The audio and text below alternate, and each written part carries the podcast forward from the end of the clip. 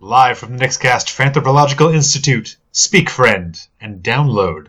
Today we're talking about Lord of the Rings fans.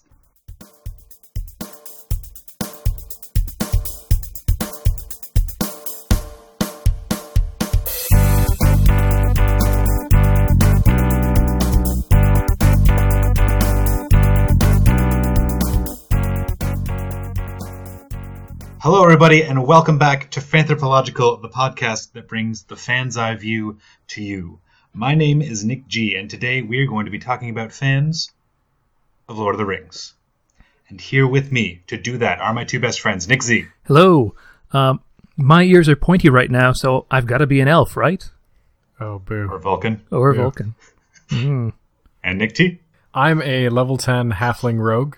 That means I get 3d6 sneak attack damage, so... Don't let me catch anybody in the dark, or you're going to get some precision damage. That's what we're doing, right?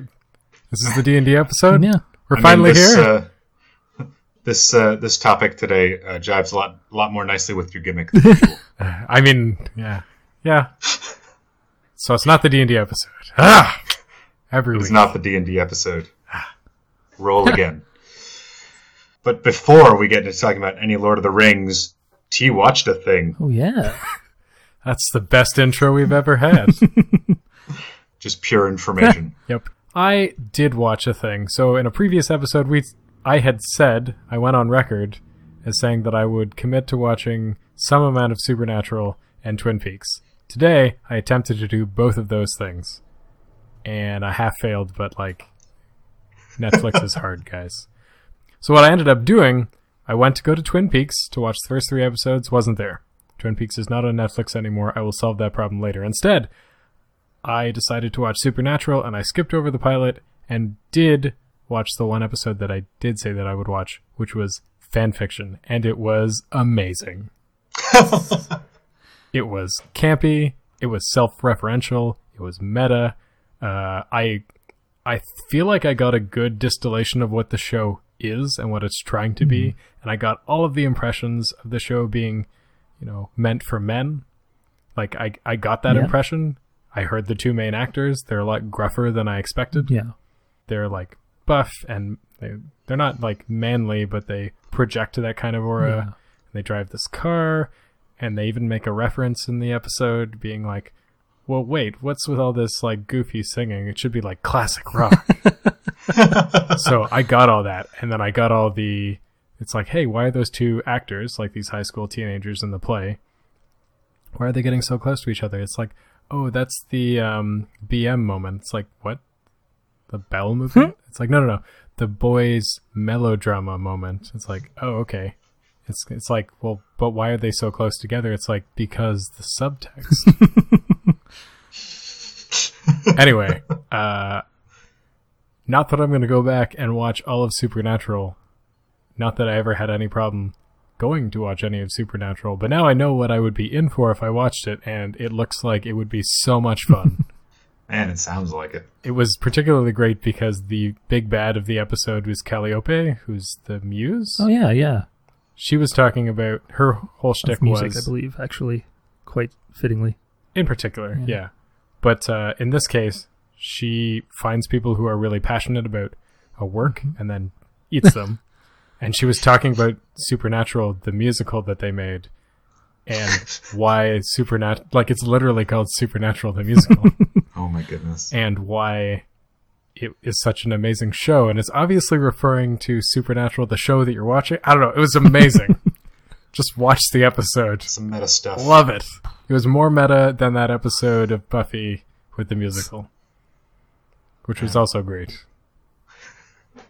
So good. Anyway, it was great. I'll watch Twin Peaks when I can find a way to watch it. Keep an eye out. It's worth it. We shall see. Ha! Do you feel like you got more out of it after having done the episode on it? I would have enjoyed it regardless, I think, just because of the nature of the episode. But because I did the research beforehand, and I got to see all the pieces fall into place.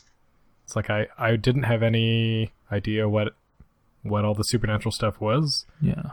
But I could get some of the in-jokes without having to have watched all the seasons. And even though they described I got a little bit confused because apparently in the TV show, there's a book series called Supernatural, which is definitely based off of their adventures. And that is where the fan fiction that she wrote for the play came from. So I got confused by that. Mm. But I don't think I would have enjoyed it nearly as much had I not done the research beforehand. Oh, man. That's like how in Logan, mm-hmm. the girl read comic books, like X-Men comics. Yeah. And what else? Oh, yeah, there was a little video advertising the contest to win breakfast with the seven different doctors from Doctor Who. And it's Peter Capaldi being like, I've heard they've made a show about my adventures. I was like, ah! It hurts. Brilliant. I did really enjoy watching Supernatural this week. That is a fact. Do you know what else is a fact?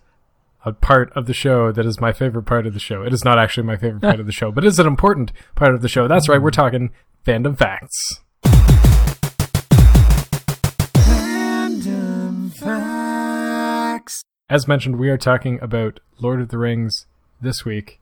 I've got some juicy, juicy facts to deliver up about this over 50-year-old work, and it's subsequently almost as old fandom. Published between 1954 and 1955, The Lord of the Rings is written by J.R.R. Tolkien. It is his epic fantasy story following the adventures of Frodo and many others hoping to stop the evil Lord Sauron. That is a gross oversimplification of the story, but we've got a lot to get through, so I'm just going to keep moving along. The origins of the fandom are as such. The fandom started early on with letters being written to Tolkien about Middle-earth and the characters. In the 1960s, the hippie counterculture found some resonance with the book and helped it to become a bestseller. Several fan groups started around this time, notably the Tolkien Society and the Mythopoeic Society, to name a few. Again, I'm not going to dig into these too much because I have a feeling they're going to come up later in the episode. What's also interesting is that early on, and by that I mean the late 1960s, we see the first signs of anti-fandom. We start to see hate come out. Mm-hmm. Co-founders of National Lampoon authored a novel, Bored of the Rings. Oh, no. Oh, man. Which means that only 20 years after the novel was written, people were already fed up with it. There is so much history, so I'm just going to skip to a couple interesting tidbits that I got beyond that. Online fandom started in around 1993 with two newsgroups, alt.fan.tolkien and rec.arts.books.tolkien. I imagine one for discussion of the book literarily and the other one for discussion amongst fans. Mm-hmm. I think there was also a mailing list in there as well. Oh, there's probably many mailing lists, but mailing lists are not... newsgroups are places that anyone on the internet can go. Like, if you go to... It'll be the same for everybody. Yeah. I mean, I would say mailing lists could also be a source of fanish discussion and that sort of thing. Yes, although we have a little bit less visibility into that. Yeah, that's just that I remember reading that there was one that also came up in the 90s. Anyway. Okay. That's fair. There's this one interesting quote about the fandom from Tolkien himself, or as paraphrased by Tolkien. Tolkien wrote of a deplorable cultus of fandom and stated that many young Americans are involved in the stories in a way that I'm not, referring to the Go-Go Gandalf and Frodo Lives buttons and stickers that had cropped up on many American college campuses. Someone wrote of him that he'd once told the professor about a young man who thought he was Frodo, and Tolkien said, I've ruined their lives. Man, oh man. Crazy, right? Oh my goodness. Yeah. Yeah. In terms of names for the fandom... I couldn't find anything conclusive, but there were many, many different names brought up. Mm-hmm. Ringer, which is a fairly recent term limited to the Lord of the Rings. Tolkienist or Tolkien Dill usually refers to students of the Elvish language or fans of Tolkien. The awful Lotrians as an L-O-T-R-I-A-N-S because we're lazy. Come on, guys. It's the 50s. Nobody had time for anything. What? What else were you going to do? Go on your phone? No. Sure, you'd talk all night on that books thing. Like a nerd. Oh, man. This is where I started to find some really interesting stuff. I tried to find out when the fandom was most active. Mm-hmm. or how big it was or any of that kind of stuff. And it was hard. In terms of most active, I used Google Trends data to look this up. Google Trends goes back to about 2004. It was most popular relative to all search history in 2004. Not surprising. Yep. There were spikes in December, January 2005, again in 2012, 2013, 2014. The movies were released in December of 2001, 2002, and 2003. And The Hobbit was released in 2012, 2013, and 2014. Huh. I would argue that it's less popular now. I found out that DragonCon, a very large important convention in the US, has removed its Middle-earth related programming. Oh, did you find out why? I think it's because they were going to lump it into the fantasy track, because I guess there wasn't enough distinctiveness. Oh, okay. In terms of the size of the fandom, over 150 million copies of The Lord of the Rings have been sold. Mm-hmm. It's never been out of print. But I could not find out how many fans there are. I couldn't find a convention. I found like Tolkien Moot, which has been running since 2005 to the present. Yeah. And it touts his attendance as 20 to 50 in person and 100 to 200 online. It is, yeah. That was something that I found out about some of the conventions now and in the past, that they were a little bit more on the scholarly side. Like people would present essays or articles that they wrote about Tolkien or his works. So that kind of limits the attendance to people who are interested in that element of fandom. Yep. I definitely got that impression. Mm-hmm. And the only other thing that I would like to mention is the number of fanfics. Yeah. In a shocking twist, fanfiction.net has more fanfics than Archive of Our Own. Wow. By a large margin. Fanfiction.net thankfully only has one category for Lord of the Rings, the books, and it has 55,000 fanfics. Ooh, wow. Archive of Our Own, over all media types, has almost 18,000. Wow. Wow. It's approaching 100,000. Yeah, it's getting up there. I think that's pretty comparable to a lot of the other fandoms we've talked about. Yeah. Mm-hmm. The tricky thing, I mean, I'm not sure, I don't remember if we ran into this at all with Star Trek way back when, but my guess, if those numbers seem a little bit short to either of you or to you out there, listeners, my guess is that part of the problem is that the earlier fanfics have just been locked away in zines. Mm-hmm. I've come up against that a couple of times. Yeah. Like, you know, if it starts pre-internet, like, yeah. Google Trends is not going to give us all the information on this, right? Yep. Because it goes way back. But, like, the fact that we have some... Yeah. Still sheds some light on it. That's why I usually try to dig into a couple different sources to get a sense for the size of the fandom. But I figured Google Trends is the best we got in this case. And unsurprisingly, people have not been as excited on the internet for a while. Yeah. Yeah. I'm just going to jump in here with a one number that I found. Yeah, right. I found this list of the 25 most devoted fan bases from Vulture, and the only sort of meaningful number of fans that they gave, although it's kind of a muddy number, an unclear number, is the number of Facebook followers that something or all of the major Facebook groups, or I don't know how they calculated it, but just like the likes a property has, I guess. I guess, but according to them, the number of Facebook followers for Lord of the Rings or Tolkien or related stuff is 10.4 million. I don't believe it.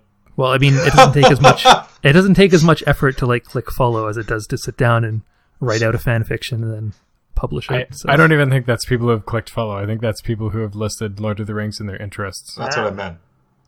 Which is who like basic. Yeah. It. Yeah. That is, as we've mentioned previously, the least useful definition of a fan ever. Well, I mean, you know, it's people who took the time. There's lots of stuff that I like that I don't have listed as I like them on Facebook. The fact that you would list it is of some import. Right, I suppose. Yeah, there's some identification there. We've said ourselves, to be a fan, you just have to say you're a fan, and that's what these people are doing. I know. Yeah. Active fans, maybe. is what's more interesting. Right. It's just like, we're the largest fandom. It's like, right. But there's no particular identity or story. It's just, I read a book and I liked it. It's like, right. Well, I mean, that's being a fan. I know. On that list from Vulture, out of 25, Lord of the Rings ranked 6th. So they were pretty big. All right. Now we got to guess number one. Is it Star Wars? No. Is it Star Trek? Star Wars was number 2. Oh. Okay. Whew. All right. Is Christianity number 1? Number 1? No. Star Wars number 2, you said. Yep. I feel like I'm on Family Feud. Oh, Harry Potter. No. Harry Potter, I think, was number 8. Ooh. Well, I've got 2 strikes according to Family Feud rules. That's true. All right. When is this article from? It is from 2012. Okay. Star Wars, second biggest. Have we covered number 1 on the show? No, we actually haven't covered this one yet. Oh.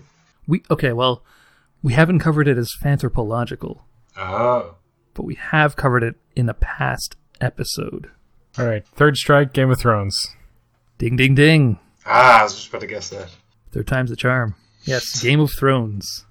Ba-da-ba, ba-da-ba, ba-da-ba, ba-da-ba. All right, where's that Harvey guy? Or Al from Home Improvement.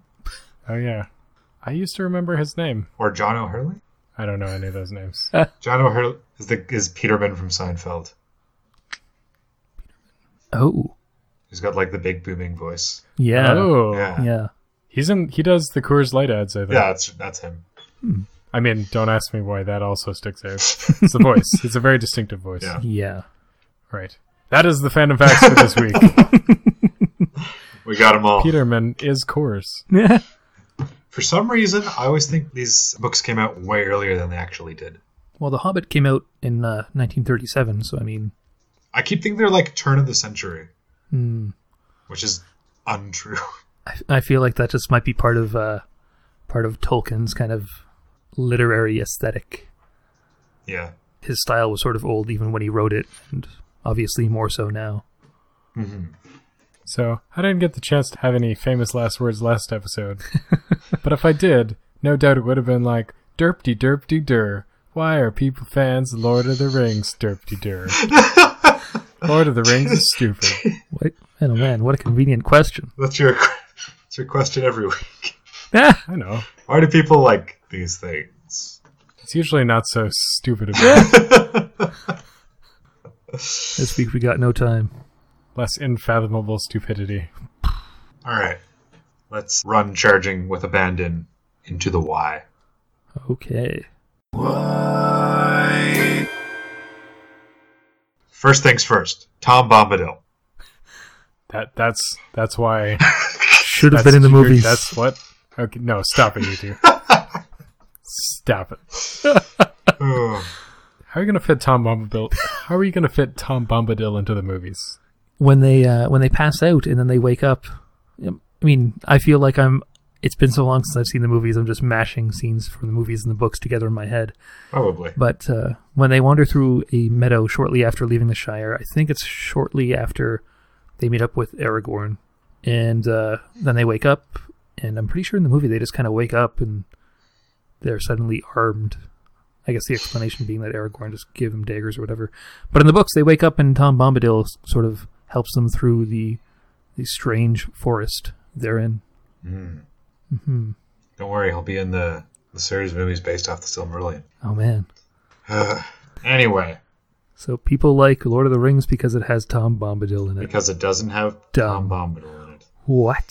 Anyway, so let's start here. Similar to Sherlock. Mm-hmm. Lord of the Rings could be considered the OG in terms of modern fantasy. Yep. Like any ideas of fantasy since then have been influenced by Tolkien pretty much. Yeah. Well, hold on. When was that other author? C.S. Lewis. Mm-hmm. They were friends. Yep. Yeah. So when was the Chronicles of Narnia written? Probably around the same time as The Hobbit. Right. So how is it... I'm immediately contesting your argument before we even get there. No, that's good. I think Like, I think that Tolkien kind of wins out in most people's minds when they think of fantasy over C.S. Lewis, because even though they could both be read in a religious way, I think C.S. Lewis's Narnia books are a little bit, not more on the nose about it, but maybe a little bit more direct and obvious about their Christian underpinnings, what with the lion basically being Jesus and all that stuff. I read them as an adult, and it was like, yeah, smacking you in the face. But they came out at the same time, and I'm not saying that C.S. Lewis, copied Tolkien. They were different. They had different fans. I'm just saying Tolkien, won. Yeah. In terms of his influence on all fantasy that came since. Yeah. Right. Okay. Yeah, my theory would simply be that for Lewis, it was more about chivalry and the Christian underpinnings thereof. With Tolkien, it was more about, I'm going to set out to rebuild the mythology of England. And I actually found a quote. I love when Z finds anything, because you actually hear the old vellum pages in his study flipping back and forth. Yep. I can just imagine the musty smell of the room. Yep, you can hear my smoking jacket crinkling. The ink spilling all over the pages. But Tolkien set out to create a new mythology for England, yet leave scope for other minds and hands wielding paint and music and drama. Whoa. Yeah. He's like, I'm going to make this world and y'all can step inside. Oh, yeah. I think people were more enticed by that than, a Christian allegory. Because the Lord of the Rings story takes place in the Third Age, and our timeline is the Fourth or Fifth Age, is it not? Probably the Fifth. Because at the end of the Third, I think it's the end of magic, and that's why the elves have to leave. Mm. So Fourth is probably the time between the Middle Ages and the modern day, and then the Industrial Age would be the Fifth. Yeah, it's just supposed to eventually be congruent with the present. Yeah, which is interesting. Mm-hmm. So that I did not know. But that is consistent with what I had read about one of the big defining qualities of Lord of the Rings as cementing itself as important to fandom is the world-building characteristic. And it doesn't, as you both mentioned, it doesn't take much to see that. Dungeons & Dragons, the role-playing game, largely owes its success to fantasy literature, which of course owes its success to the OG fantasy. And I mean, what, Dungeons & Dragons came out in the 70s? Yes, late 70s, I want to say. Probably. I covered on a future episode, I'm almost certain. Yeah. Oh, yeah. So if it was still capturing people's imagination at that point, being able to explore these fantastic worlds, mm-hmm. then it must have had some influence to understate things. Yeah. Mm-hmm. Yeah, it had some staying power. And I believe Tolkien was basically stitching together Old English myths and things like that, was he not? Or at least drawing inspiration from them?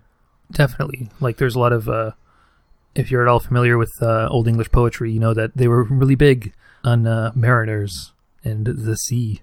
And even though there's not a lot of sea travel... Yeah, yeah. Even though there's not a lot of sea travel or anything in The Lord of the Rings, and stuff like the Silmarillion and the untold stories or lost stories. Unfinished tales. That's the one. A lot of the sort of origin stories of Middle-earth involve different races or people who were seafarers. And then he pulls a lot of stuff from Norse, too. Mm. I think the wizard that Sylvester McCoy plays... Radagast.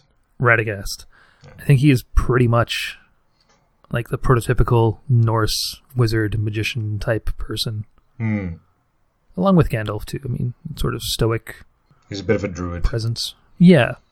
Radagast, definitely so. Oh, yeah. But yeah, because, a lot of those, Old English myths tend to be, in the form of stories about, a character. Yep. Or a place. Yeah. It's not usually writ large like Lord of the Rings is. No. And that is, I think, one of the things that's so inviting about it. It is another world. Yeah. Apart from the fact that we've just established that it's supposed to be our world. It is a world unto itself. Yeah. The whole the whole idea of it coming back around to the real world is just, I think, his way of tying it in to make it a mythology of England or of the world instead of just this separate alternate universe or Mars or whatever. Yeah. Has to have import. Yeah. And that actually brings me to something that T mentioned during the Fandom Facts. Oh, what? Which is the Mythopoeic Society. I was thinking we were going to get to that. Yes, which is the study of the Inklings, which is Tolkien, C.S. Lewis, and that third guy, Charles Williams. I'm sorry, Charles Williams. I'm sorry you didn't also write a genre-defining book. But it's like quite intent on its academic ambitions, and like what the kind of thing you can get out of these authors. Mm-hmm. And it has a bit of a statement. Yeah, okay, here we go. So this is what defines the literature they choose. Like, they went a little bit beyond, it's these three guys. Mm-hmm. And they have, like, a criteria for the literature. So we define this as literature that creates a new and transformative mythology or incorporates and transforms existing mythological material. Transformation is the key. Mere static reference to mythological elements invented or pre-existing is not enough. The mythological elements must be of sufficient importance in the work to influence the spiritual, moral, and or creative lives of the characters, and must reflect and support the author's underlying themes. This type of work, at its best, should also inspire the reader to examine the importance of mythology in his or her own spiritual, moral, and creative development. Our members are a diverse lot, and their individual definitions of mythopoeic literature and its authors are equally diverse. So... oh, he was as indulgent as Dionysus. Doesn't cut it here.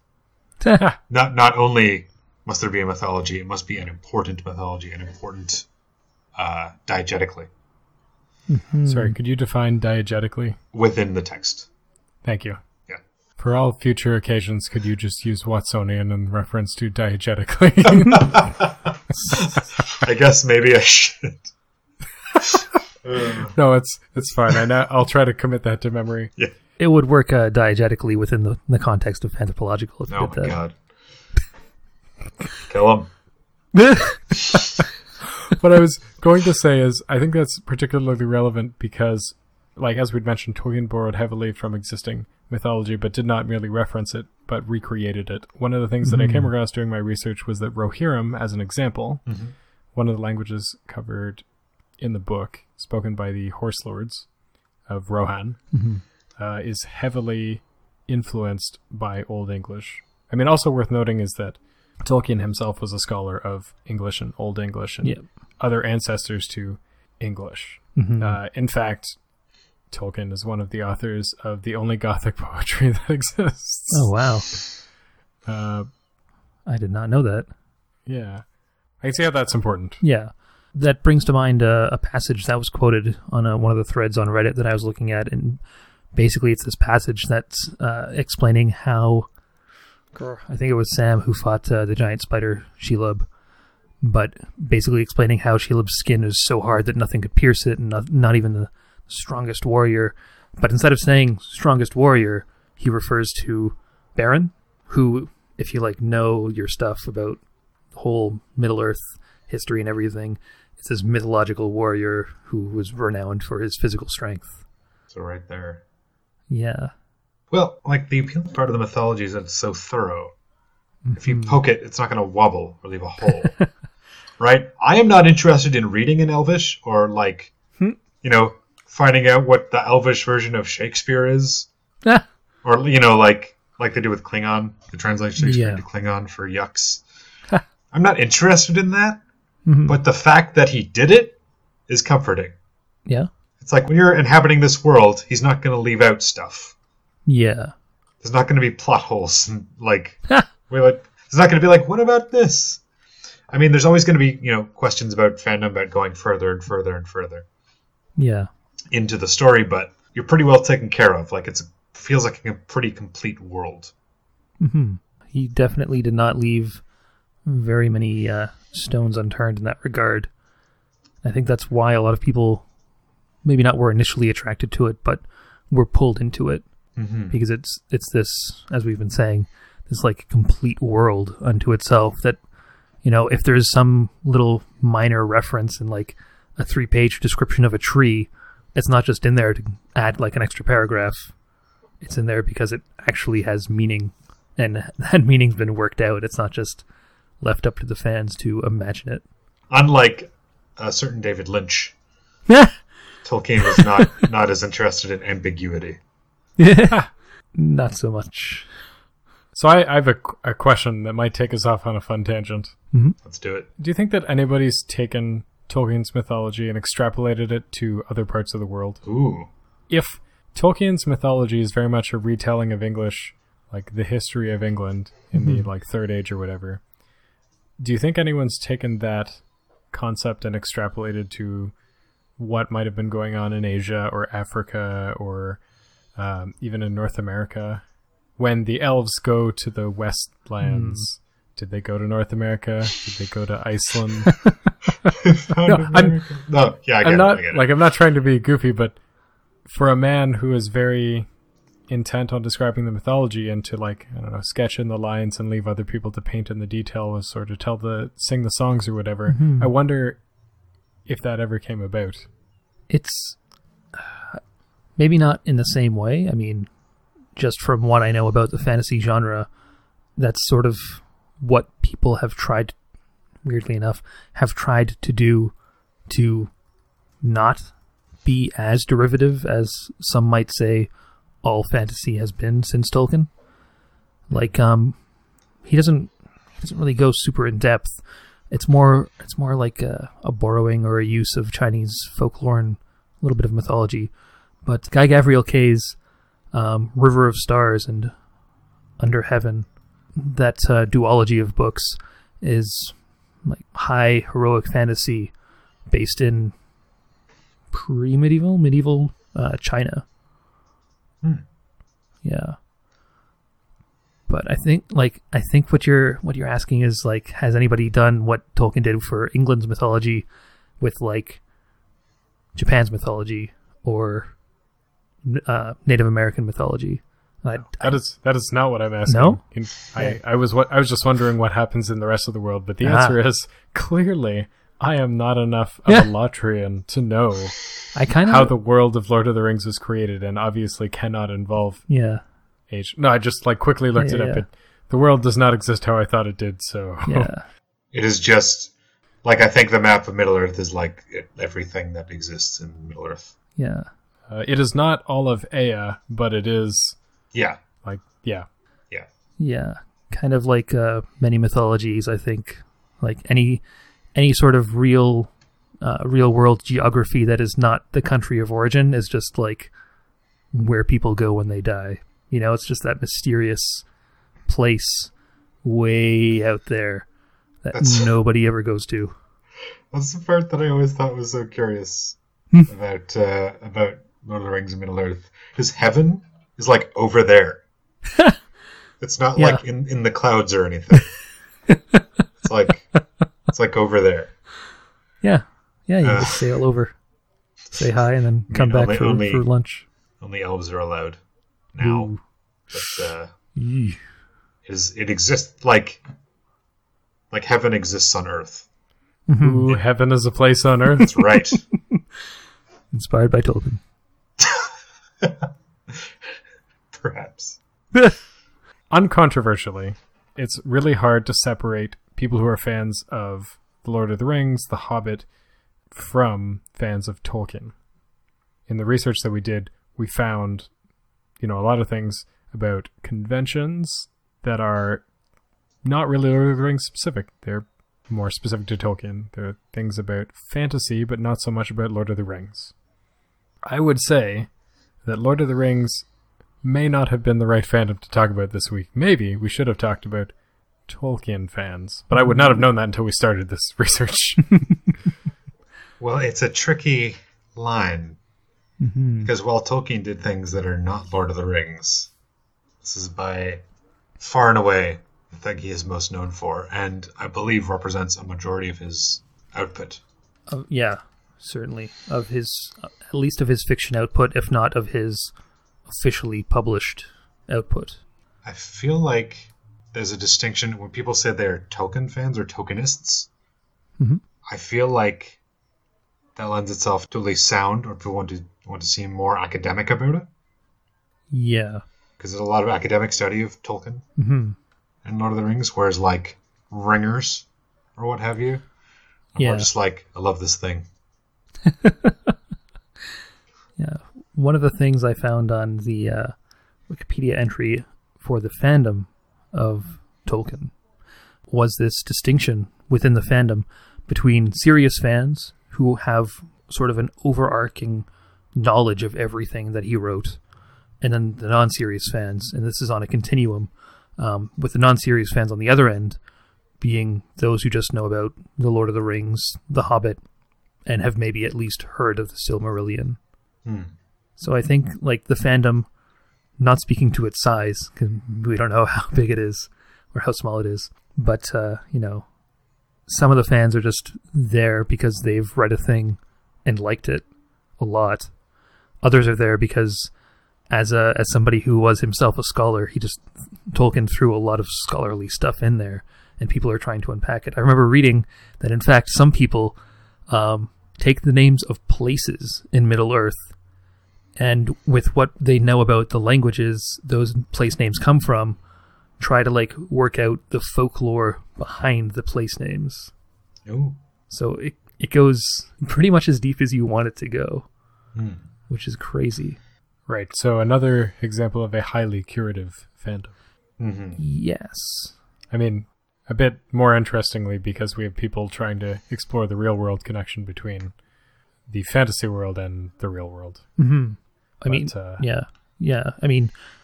Part of Tolkien's mission when he set out to do this was not just to like write up a new mythology for England because he's Tolkien and he wants to write a new mythology for England.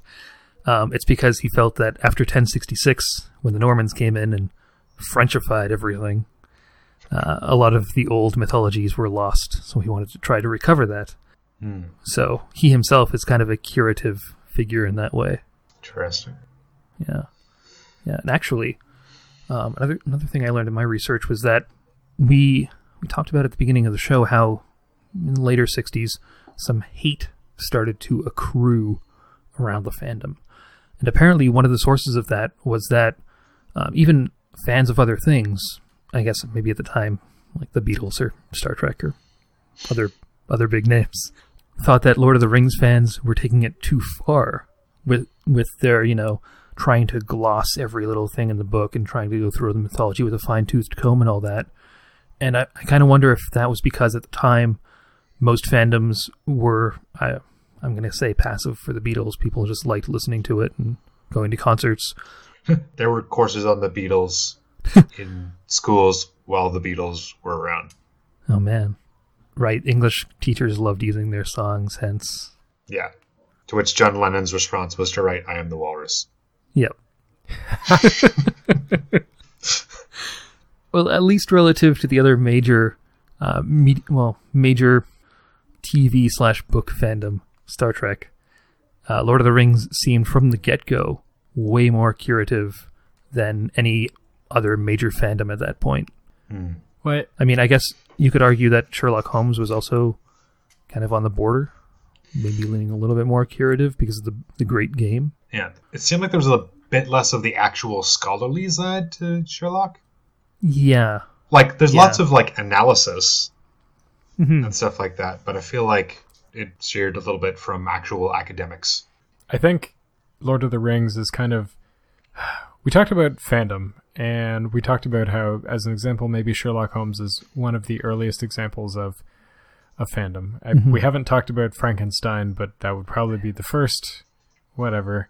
Not important. But if you think about fandom historically, like you would with the Tree of Life or with, like a family tree, okay, Lord of the Rings fandom is one of those things that falls very close to the trunk. Mm-hmm. Mm-hmm. For sure. And so as a result of that, those kinds of fandoms, I think, are inherently curative because mm-hmm. those are points where the author controls more of the work.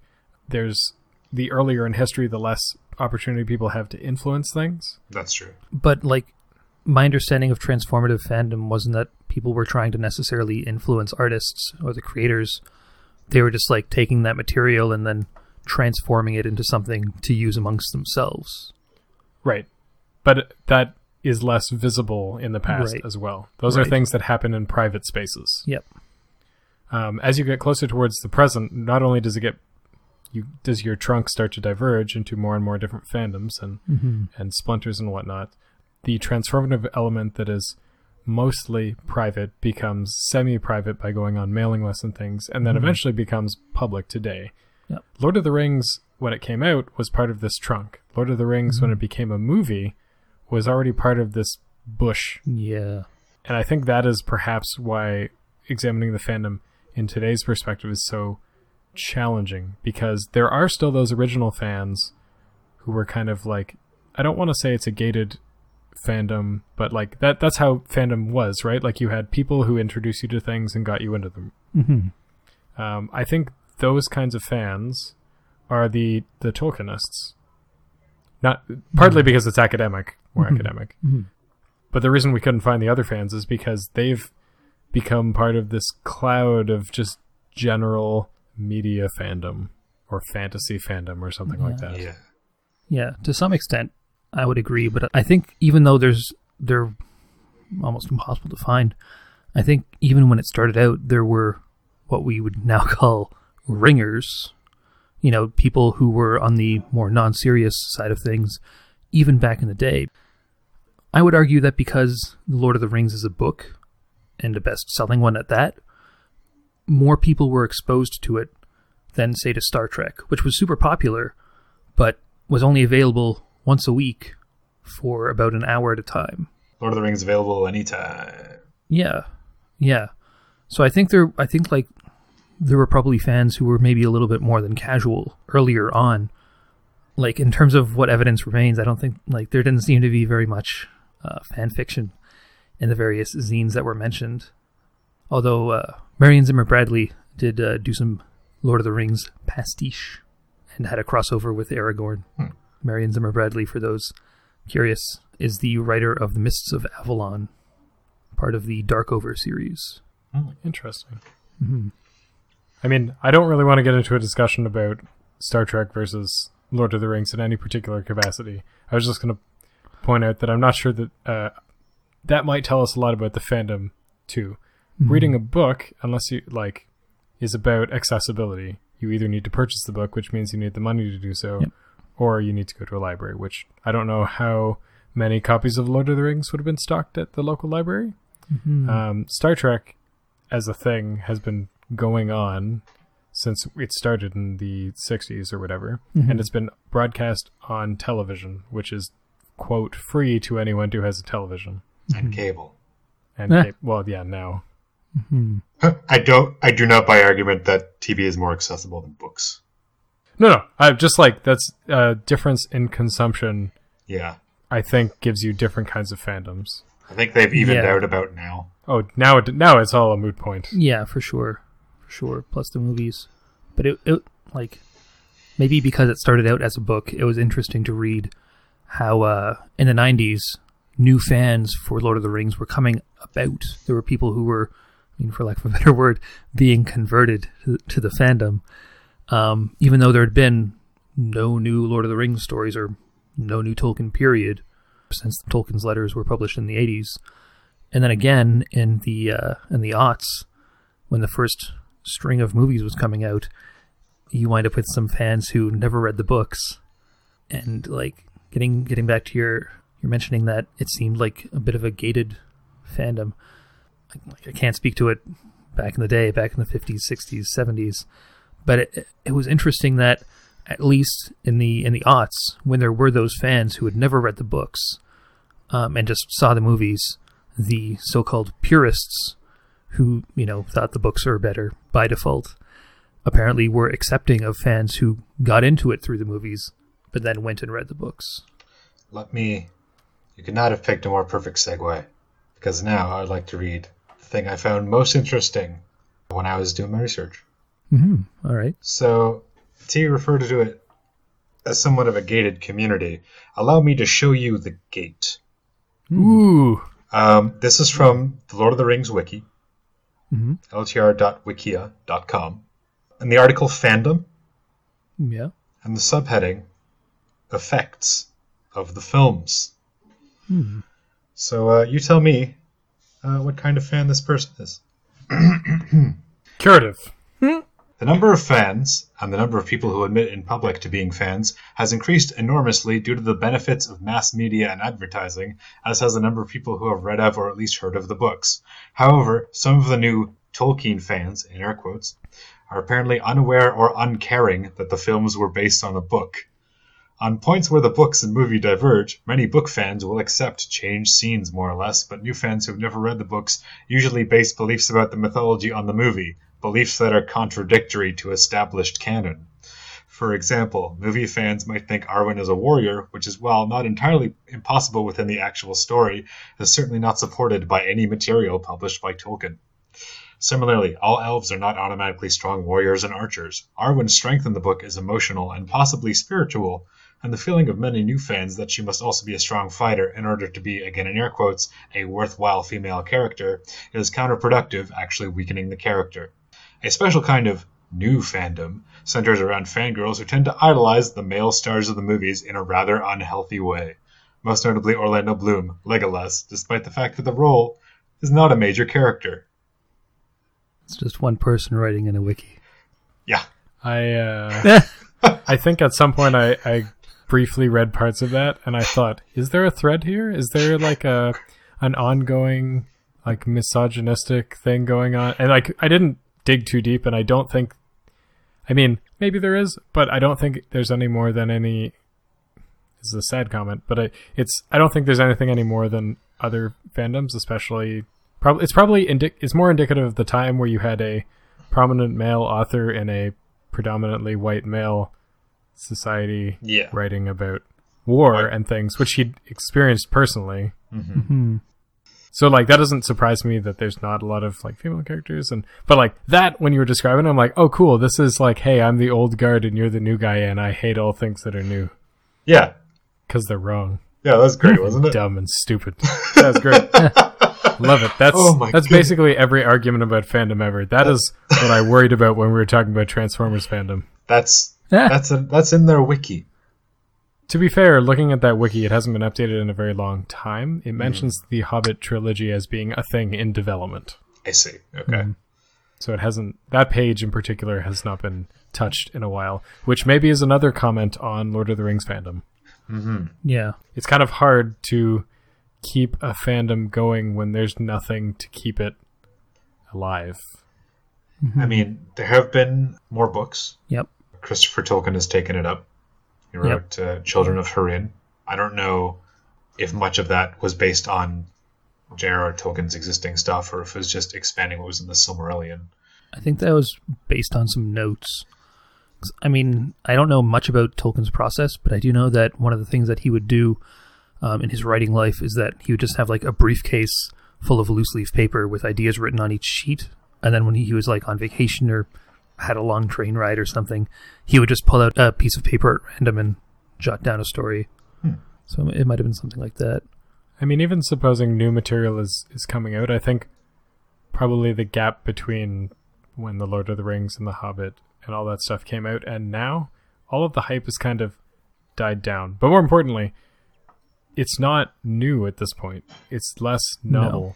Maybe one of the reasons that fandom has died down is because Tolkien made a very good world, but only his stuff can live in it. Yeah, well, everything that comes out, like even books that come out, have to be supplemental, right? Mm-hmm. It's not like the further adventures of Frodo or something. Huh. Everything's just kind of elaborations.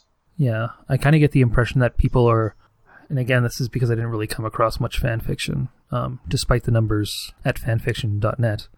But it seems like people aren't necessarily so interested in the characters and what happens to them afterwards as they are in the mythology, the like how the world came to be and why this or that person or this or that group is what it is. Or, you know, people just want to discuss whether or not Balrogs have wings Boo. Or elves have pointy ears. That is the worst part of curative fandoms. How the orcs actually came to be. That's actually kind of interesting. Now, I will admit, I was looking through our LOTR for research. Mm-hmm. And on one side, I'd be putting tabs, be like, oh, this might help me find out a little bit more about fandom. On the other, it was like, what happened to the Blue Wizards? I'm like, I got to find out what happened to the Blue Wizards. Because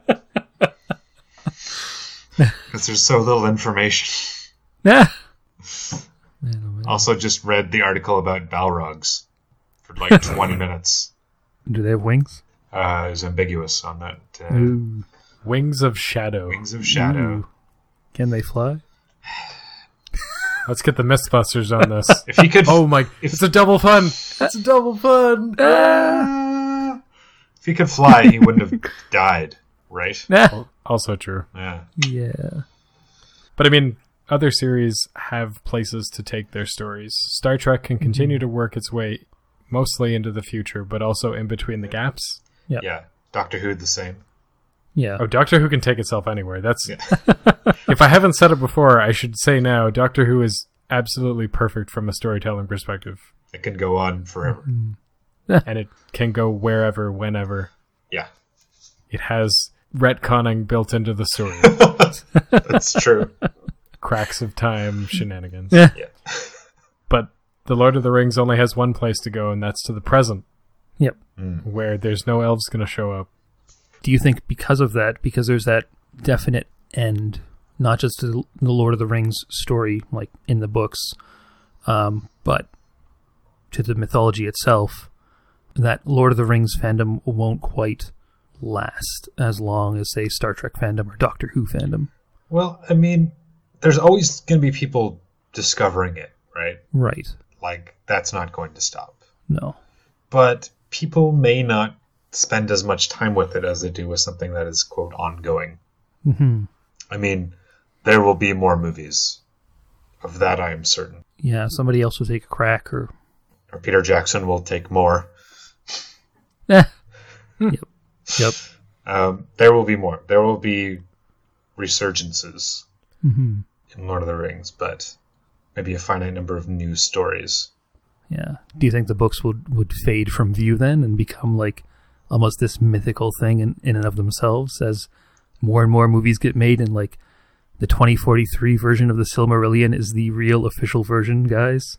And that book is fake? No. Because there will always be people who'd be like, well, I should read the book first. Word to the wise, don't read the book first. Yeah. Then you'll enjoy both.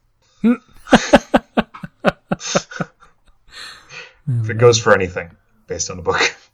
I read the books first, and it didn't make a difference. I was like, cool, this is great. I didn't imagine this. That's cool. Yeah. I mean, I think even despite the quantum wings of the Balrog, that the Lord of the Rings trilogy of films is almost an unusually faithful set of movies. That's true. Like, they hew so close to the books. Mm-hmm. Well, it's probably one of the first large adaptations, right? Mm-hmm. Like, Harry Potter came after, around the same time. But that was also written recently. I don't know. Mm-hmm. Whatever. It was also, I think in terms of movies, this is one of the first where they just filmed all of it, like, at once, basically. Yeah. I think it was. To answer your question, Z, I think that Lord of the Rings is on life support. I would put it in the same category as Grateful Dead fans. There will always be somebody who is a fan of it, but it is going off to the Western lands now. It's had its most popular day. Yeah, and that's fine. Yeah. There's nothing wrong with that. Mm-hmm. There's nothing wrong with having a good thing and it being over. That's a good story. Like, it's not like anybody is denied access to it. Yeah. It's always going to be there. Yep. Just like that Third Age. You can still learn all about it by reading Lord of the Rings. Try it today. I will say this about the fandom. It's very interesting that Lord of the Rings has gone on as long as it has for what little there is. Yeah. And I don't mean to say that there's not a lot. It's just that it's some books and some notes. Yep. Mm-hmm. Yep. I guess I could say the same of Harry Potter, but Harry Potter has had an explosive amount of growth, whereas Lord of the Rings has had fans since the 1950s. Yeah, I'd compare it to like Star Wars. Yeah. Yeah. Like how much of a fandom was launched from 3 movies. Well, yeah, now it's so much. Yeah, oh, it's so much now. But if you want to look at even more specific, even after the first movie. Man, yeah. It exploded in popularity. Even though it didn't get the Oscar. Annie Hall did. Rightfully so. Whoa. Yeah, I'll say it. G at the NextCast.com. Annie Hall was a better movie than Star Wars. The Academy was right. I liked it, but it had that nervous guy in it. The Academy is not always right. Yeah, really. I think it's time to move on to Internet. T, are you in or out?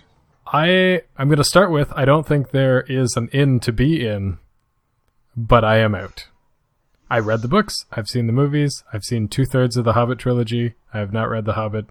I don't have any particular interest in participating in the Lord of the Rings fandom. It is a really cool world that I just have zero interest in at this point. If there was another movie, I might watch it. I don't know. I like the first 2 Hobbit movies, but I think that's mostly because I like... Martin Freeman. Mm-hmm. Yeah. Morgan Freeman. Yeah. Both of them. Only one is in The Hobbit, but they're both good.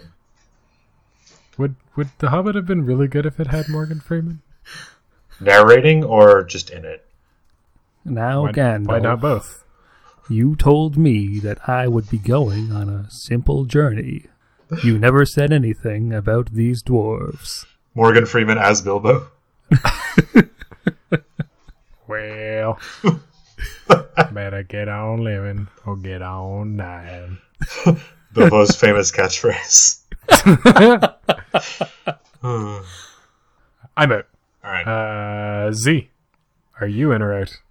I am out of the Lord of the Rings fandom, but I am still in Tolkien fandom. Ooh. Shocking. Yeah. Ooh. Yeah. The person who's a fan of Old English is still interested in Tolkien.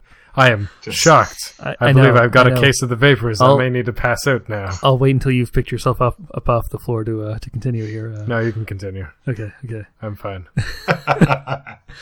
But yeah, he's still got a few things that I want to check out. I can't say that I'm terribly interested about reading the letters. It could be insightful, but I don't really see the point personally.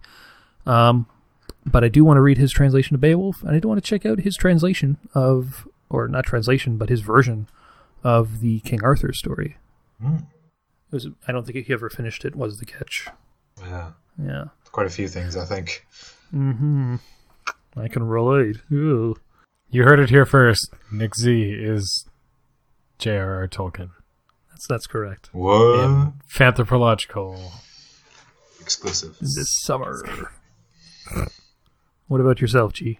Well, in and out is more of a state of mind than action. I mean, really, because, like, you know, it doesn't matter, like, how much or how little you've seen of it. It's how you feel. Mm. But on the whole, I would say I'm in. I got in that LTR wiki, apart from the article on fandom. Yeah. It's like an abyss for me. I just keep clicking. Oh, man. Right? It's like, who are the Blue Wizards? Or, like, what did they do? Yeah. You know, I found Silmarillion, a used bookstore sitting on my shelf. Mm-hmm. Can't wait to get into that thing. At the end of the day, I love mythology. If there's another movie, I'll see it. Wow. Or I should say, when there's another movie. Ha! Hopefully Stephen Colbert has a bigger role this time. Oh yeah, he was. Oh, I forgot about that. Just like a little cameo or something. It was great. He had an eye patch. A very notable fan. Cool. See him smack down James Franco with Lord of the Rings knowledge. But it's a good world to visit. Yeah. It's Unfinished Tales, which will be as sad as reading The Salmon of Doubt, I think. Oh man. It's like, oh, that's the end. Mm-hmm. But yeah, I'm down. It's one of those things where I don't have a constant buzz about it. But when stuff's coming out, I'm like, yeah, I'm excited to see that. Yeah, this makes me want to watch the movies again. Admittedly, I've never read the books; they're rather long. on one of the threads that I went onto on Reddit, somebody was talking about their first read-through of the books, and they said that the quickest they could read them at the time, just because of interest and because of focus and like the style that Tolkien uses, was a chapter a month. Chapter a month? Yeah. Man. Yeah. Jeez Louise. So if you ever want to check them out, you can read them a chapter a month. I'm going to read them a little faster than that. Yeah, you can probably do better than that. Well, it took you a long time. It took you multiple years to finish all three books. Yeah. The Lord of the Rings is 1,178 pages. If you read 25 pages a day, which is a tip I recommend for if you actually want to finish things, that would take you about a month and a half. That's how many pages Storm of Swords is. Oh, yeah? Not exactly, but like approximately. So like, man, Game of Thrones, I just inhaled. I don't know. I feel like I missed out on like it being a formative teenage thing. Yeah. While they're not written at a teenage level, they're not like young adult books or anything like that. No. I feel like a lot of people read them as teenagers. Yeah. I was talking to Chloe and, read The Hobbit as a child. Mm-hmm. That is a kid's book. Yep. And then for the story, you're grown up, like a little bit like Harry Potter, but it doesn't kind of grow in the way that Harry Potter does. It's just like there's like a kid version and an adult version. Mm-hmm. Move on to Lord of the Rings. And I never had that like teen. I was more into Narnia, actually. But Narnia doesn't even seem like a teen thing. It seems a little too young. Yeah. I definitely have a like Lord of the Rings fan vid that I used for English class. Oh, I think I remember that. That's awesome. Yeah. Showed up in chainmail with a sword. Yeah, it was great. Affecting everyone's lives. I mean, probably the seeds of being a fan laid, not there specifically, but around that time. Mm-hmm. Yeah, I feel like I missed out on that. I feel like I missed out on Rocky Horror because I watched it and I was like, eh. Yeah, I've seen more horrific and rockin'. Oof. Contentious words. Well, you know where to send that mail, people. g@thenextcast.com. Ah, sure. No hate fail from... No, whatever. I'll forward them to Z with like a little middle finger emoji or something. Perfect. That being said, let's move on to the fan of the week. Mm-hmm. I managed to find one fan of the week.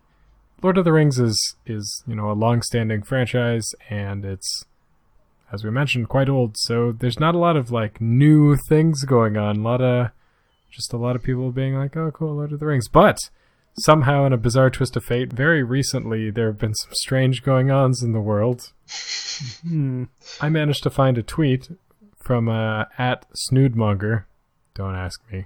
It says, breaking news, Donald Trump uses a Palantir to open a direct line to the Dark Lord Sauron. And I'm not kidding you. This picture's been going around the internet a lot. It's Trump holding this glowing, or having his hand over this glowing sphere. I think he's in Saudi Arabia or somewhere. Mm. Yeah. And other people have photoshopped in Saruman and other things. I think this one has the Palantir photoshopped in, but like it's a really weird picture. It does not make any sense. So that is this week's fan of the week. It's all connected. Look through the looking glass, people. Exactly. This is the fifth age. I mean, who's to say Saruman is not still around? I mean, he fell off the top of the fourth thing, right? Yes. Did you see the body? Yeah, there's a trampoline. The body is in the deleted scenes, I believe. Oh, okay.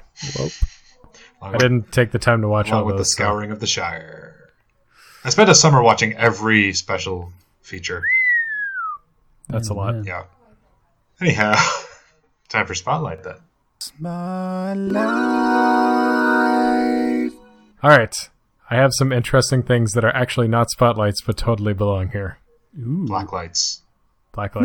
That's right. We're new segment, Blacklights. Yep. No, I just came across these two things, and they were very interesting, so I decided we should bring them up. What if I told you that there was this really amazing charity spotlight called Tentmoot? Tentmoot. Yes, it was an amazing convention that was to be run in December of 2002. It was run by a charity. Mm-hmm. So apparently, and I only found out about this by accident while trying to find a good charity for Lord of the Rings. As it turns out, there are not a lot. someone wrote an expose of Amy Player, who is this one important person, called, and Z, I guess you'll have to bleep this because it's called When a Fan Hits the Shit. Okay. And if I'm very quickly summarizing what happened, this group of people tried to organize a convention called Tentmoot. Yeah. Days before the convention, one of the con helpers, Chiramel, heard that Air New Zealand had backed off of an offer to fly the convention guests to the U.S. for free, so they offered to pay instead. Later, they found out Air New Zealand had never offered to pay for the flights at all. Oh. Hmm. Further, the actors, and there were several important actors that were invited, Sean Astin, I think, mm-hmm. and I forget many of the other people. Doesn't matter. I'll link to it in the show notes. They were promised accommodations, and it turns out those accommodations were not booked. Ooh. The main organizer was contacted, but they were in the hospital because they'd had a suicide attempt. And this is the part where I didn't follow the article very well. It turns out that none of that had actually happened. The main con organizers were con artists, or had otherwise been very fraudulent. And so Chiramel, this person who was trying to help out with the event, was thousands of dollars in the hole, and actors that she admired were now furious at her, despite the fact that none of this was her fault. Mm-hmm. My goodness. And yeah, so that was a good example of a not a charity that we should spotlight. I would recommend that you read the article on Fanlore on When a Fan Hits the Shit. There's apparently a book about it. Man. Wow. What a weird situation. So that was fun. I found another spotlight that Z will appreciate. This week we're going to spotlight a very important charity. It's called When Dan Makes Aaron Watch Lord of the Rings, Some Guy Will Donate $100 to Charity. Yep. That was one of the top results I was looking for Lord of the Rings charities. That was just from the Game Grumps subreddit. But what I actually found for a real, totally legitimate, not a scam spotlight for this week is, of course, the Tolkien Society. Yep. The Tolkien Society is an educational charity, literary society, and an international fan club devoted to promoting the life and works of J.R.R. Tolkien. They're a registered charity in England. It was founded in 1969. Even though it's based in the UK, it has members across many different countries. And I think a lot of their charity work involves like donating books to different places, and not just Lord of the Rings, but like it's kind of that kind of a charity. If you want to check that out, you can go to TolkienSociety.org, in case you don't know how to spell that, because Tolkien is a weird name. It's Tolkien Society.org. And of course, I would be remiss if I did not mention our other spotlight. Oh.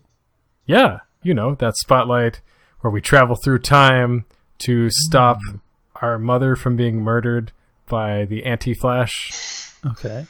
Oh, that show. It's not that one? No? Okay. Okay. It's where we fly around the world in the opposite direction. So it goes backwards in time.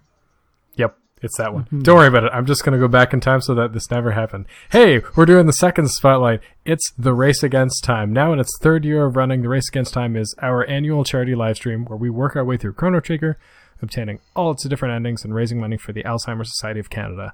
Last year, we raised over $1,200 Canadian, which is about $1,000 American, and we have plans to surpass that.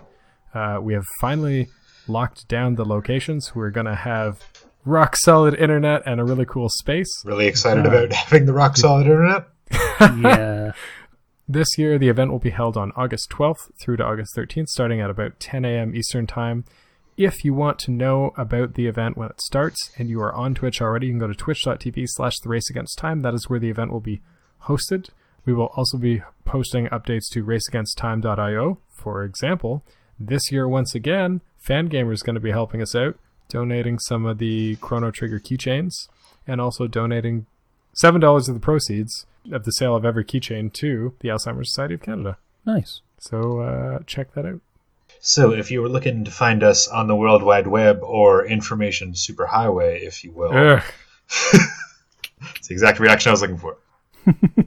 But Twitter, YouTube, Facebook, and Instagram, we're at the NextCast. You can also find us on iTunes, where we'd love it if you would subscribe, give us a rating or review, help more people find out what we're doing over here, and get more fan talk in ear holes. Sorry, everyone. I'm so sorry. I believe we're also on Stitcher now. Yes, we're now on Stitcher. We are in a lot of places. If you're looking for podcasts, you can find us in a lot of places. If you're not satisfied with the way you're already hearing this, there are lots of other ways you can hear it.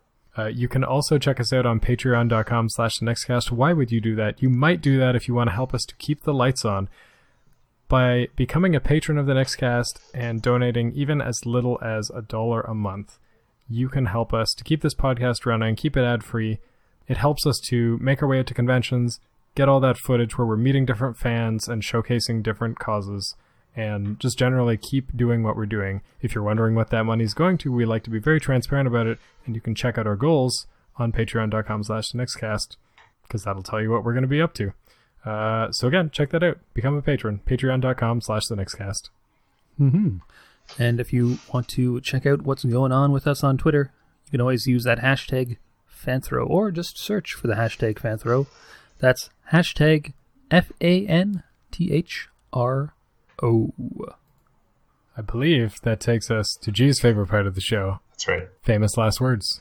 Famous last words. If you wanted to hold us to saying something really stupid, this is usually the point in the show, if we haven't already gotten there. This is the point in the show where that happens. It's where we talk about any statements or questions we have about the next week's fandom that we'll be covering. And next week, we will be talking about Bollywood fans. So fans of, I mean, they're not Indian movies. It's like a particular type of Indian movie. Yeah. It's like the big budget Indian musical. You know what? Yeah. I am apparently starting my famous last words right now. Why don't you just finish them? Nope. Yep. I can't finish them. I need to have something to eat next week. Good boy. I'm going to start with Z. Z, what are your famous last words about Bollywood fans?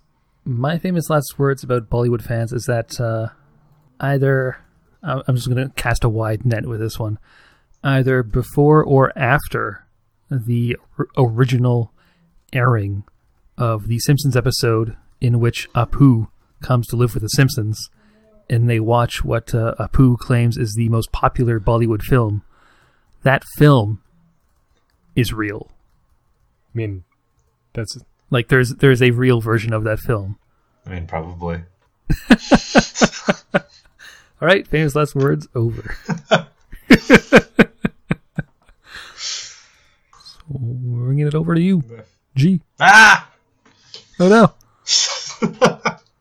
I'm curious if people who are Western fans of Bollywood films are also interested in Indian culture in general. Or if it's just like they're like the songs or something, and they're just interested in the movies as like a movie from another place, or if it is indicative of a wider interest in Indian culture. Kind of like how people who like French film tend to begin to like or already like French culture. Mm-hmm. Because, as you said, it's not necessarily all Indian films. It's a particular type of film. It is Indian culture, but it probably doesn't entirely represent like what India is like. Yeah. So, like, I'd be curious to know how much people gravitate towards that, or if they just think they're good movies. I was originally going to ask a sensible question, like, you know, are fans of Bollywood mostly, you know, Indian people or people, Western people or whatever? But I thought to ask a better question, because I think it'll be more interesting when I go to the research, which is, what is the most ridiculous Bollywood film that exists? That'll be good. That'll be good. Oh, yeah. Oh, yeah. I'm going to try and watch some stuff. Ooh, I'm excited. Yeah. Mm-hmm. Yeah, this is probably one of the fandoms we cover that I know the least about. Yeah. So, it's exciting. Same here. I'm quite confident I know very little about many things. The only true knowledge comes in knowing that you know nothing. Thank you, Socrates. And thank you, everyone else, for listening. Goodbye. Goodbye. Bye-bye.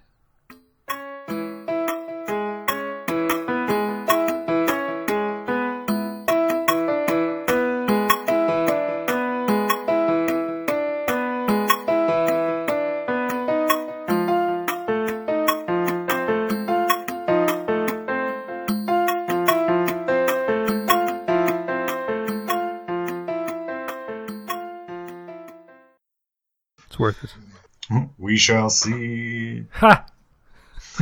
We have a segment called Tease Tox Clause. Tease Tox Clause? What? A Tox Clause, I might have been named after the username of the person who did it, who was like, man, if this doesn't happen, I'll be banned.